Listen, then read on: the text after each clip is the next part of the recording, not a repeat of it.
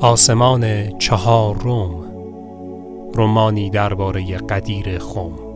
نوشته فریبا کلهور کاری از مجتمع آموزشی سراج. فصل هشتم.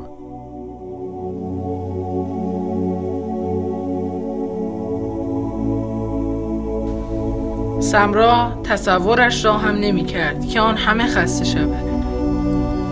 رئیس کاروان دوشا دوش او راه می‌رفت و می‌خواست از کار و زندگیش سر درآورد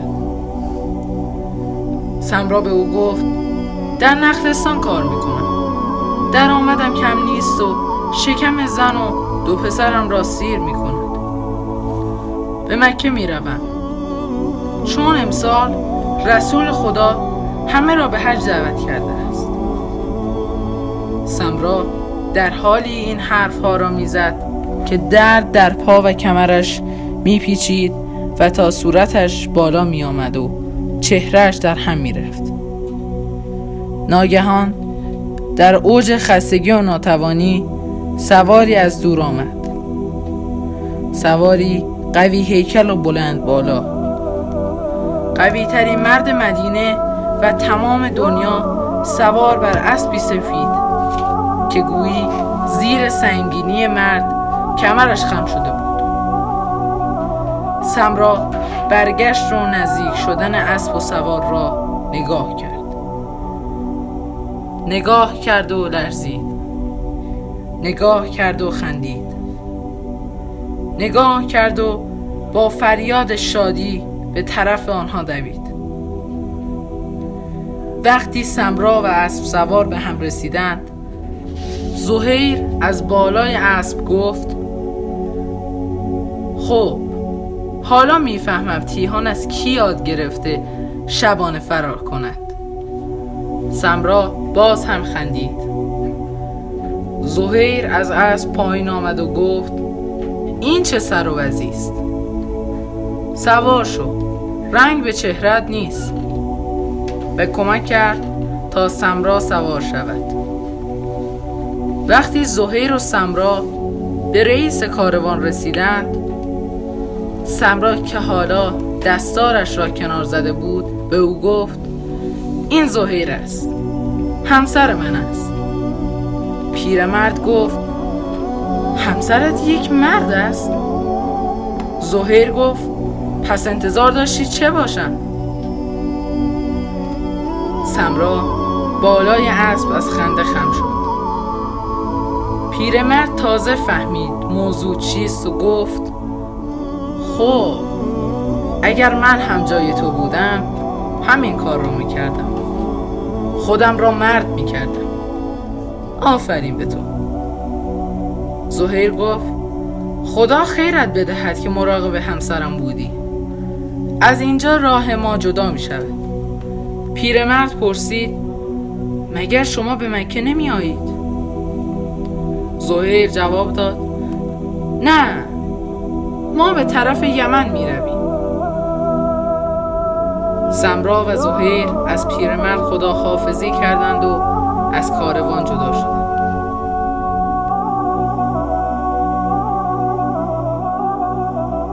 آسمان چنان ناگهانی ابری شد که وقتی نگاه قباد به آن افتاد گفت این ابرها کی آمدند که ما نفهمیدیم؟ نوزر گفت چه فایده؟ به این زودی یک قطر باران هم از آسمان نمی چکد. الیاس لبخند زد و لبان خشکش ترک برداشت. سپس نگاهش به تیهان افتاد که دیگر رمقی برای راه رفتن نداشت. و کم مانده بود زمین بیفتد پیرمردها هم متوجه تلو تلو خوردن تیهان شدند.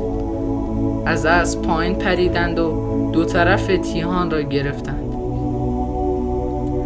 نوزر گفت هم خسته است هم تشنه. بیا پسر بیا تو هم سوار شو. ما چقدر بیفکر بودیم که تمام مدت سوار بودیم و شما پیاده. الیاس تیهان را کنار تخت سنگی نشاند و گفت کمی استراحت کن راه زیادی تا قبیله نمانده. تیهان گفت تشتم نوزر دوباره گفت شرمنده ایم. اگر ما سر راهتان سبز نمی شدیم به این روز نمی افتادیم الیاس گفت نگران نباش. هرچه خدا بخواهد. همین موقع سواری از دور آمد. سواری سبز پوش که اسب سفیدش تندتر از باد در صحرا میتاخت. همگی ایستادند و منتظر شدند که او نزدیک شود. قباد گفت شاید او آب داشته باشد. نوزر گفت پس در این صورت مبادا مشک او را قاب بزنی و همه آبها را بخوری. به فکر این پسر هم باش. الیاس به تیهان نگاه کرد و هر دو خنده بیرمقی کردند. سوار سبز پوش نزدیکتر شد. قباری که از سم اسبش بلند می شد زودتر از خودش به چهار مسافر رسید. بعد سواری ساد و از بالای اسب به پیرمردها و الیاس و تیهان نگاه کرد و از پشت دستاری که تمام صورتش را پوشانده بود پرسید شما اینجا چه کار می‌کنید؟ صدایش آشنا بود الیاس مطمئن بود که او را می‌شناسد قباد به طرف مشکی که از اسب آویزان بود دوید و گفت آب داری؟ این بچه دارد تلف می شود. سوار سبز پوش مشک را از اسب باز کرد و به قباد داد. قباد خواست آب بخورد که سنگینی نگاه نوزر و الیاس او را به خود آورد. به طرف تیهان دوید و دهانه مشک را بر دهان او گذاشت. الیاس به سوار نزدیک شد و گفت رویت را باز کن ببینم کی هستی. سوار گفت همین که من تو را می‌شناسم کافی است. و خندید. الیاس او را از تنین خنده شناخت. سوار از اسب پایین آمد و رویش را باز کرد. هر دو یکدیگر را بغل کردند. سوار گفت من می‌دانم اینجا چه کار می‌کنم. اما تو با تیهان و این دو غریبه اینجا چه کار می‌کنی؟ الیاس جواب داد ماجرایش مفصل است محمد کجا می روی؟ محمد گفت می روم یمن پیغامی از رسول خدا برای علی دارم رسول خدا از علی خواسته هرچه زودتر خودش را به مکه برساند و همه مردم را هم به حج دعوت کند قباد گفت علی؟ او در یمن است. من او را دیدم که؟ نوزر میان حرفش گفت رسول خدا الان در مکه است یا در مدینه؟ محمد گفت وقتی من حرکت کردم او هنوز در مدینه بود. اما من بیشتر از ده روز است که در راهم. حتما دو سه روزی است که رسول خدا به طرف مکه حرکت کرده. قباد مشک را به الیاس داد و گفت هنوز کمی آب دارد و از نگاه کردن به محمد خودداری کرد. محمد خندید و گفت چه عیبی دارد؟ آب برای خوردن است دیگر. الیاس مشک را به محمد برگرداند و گفت بقیه اش باشد برای خودت. تو بیشتر از من لازم داری. تا قبیله راهی نمانده. محمد گفت من تازه آب خوردم. بخور الیاس. تعارف نکن. الیاس کمی از آب نوشید. سپس به یاد اسب سرخ افتاد که ساکت و سر به زیر ایستاده بود.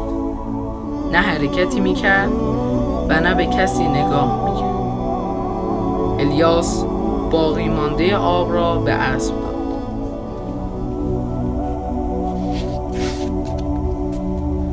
سپس با شرمندگی مشک خالی را به محمد برگرداند و گفت خدا خیرت بده. محمد گفت مگر به مکه نمی روی الیاس رسول خدا همه مسلمان ها را به حج دعوت کرده و گفته شاید این آخرین حجش باشد. آخرین سال زندگیش الیاس گفت در قبیله کاری دارم که باید انجام بدهم. به موقع خودم را به مکه میرسانم. محمد سوار اسبش شد و گفت مواظب خودت باش. خدا حافظ همگی. الیاس گفت سفر به خیر. نوزر گفت خدا همیشه سیرابت کند جوان. چه به موقع رسیدی؟ وقتی محمد دور شد تیهان به الیاس گفت حالا او با بیابی چه کار می‌کند؟ تشنش نشود. الیاس به پشتش زد و گفت خدای او هم بزرگ است. حالا راه بیفتیم. میترسم که نتوانی به موقع به منکه بروی. سپس رو به نوزر و قباد کرد و گفت شما از کجا می‌دانستید که باید به مکه بروید؟ مگه پیام رسول خدا رو شنیده بودید؟ نوزر گفت نه نشنیده بودیم. خودمان دوست داشتیم به حج برویم. موقع حرکت پیرمردها دیگر حاضر نشدند سوار اسب شوند. قباد گفت اسب بیچاره هم باید استراحت کند تا کی پوست و سخان دو تا پیرمرد را هم کنند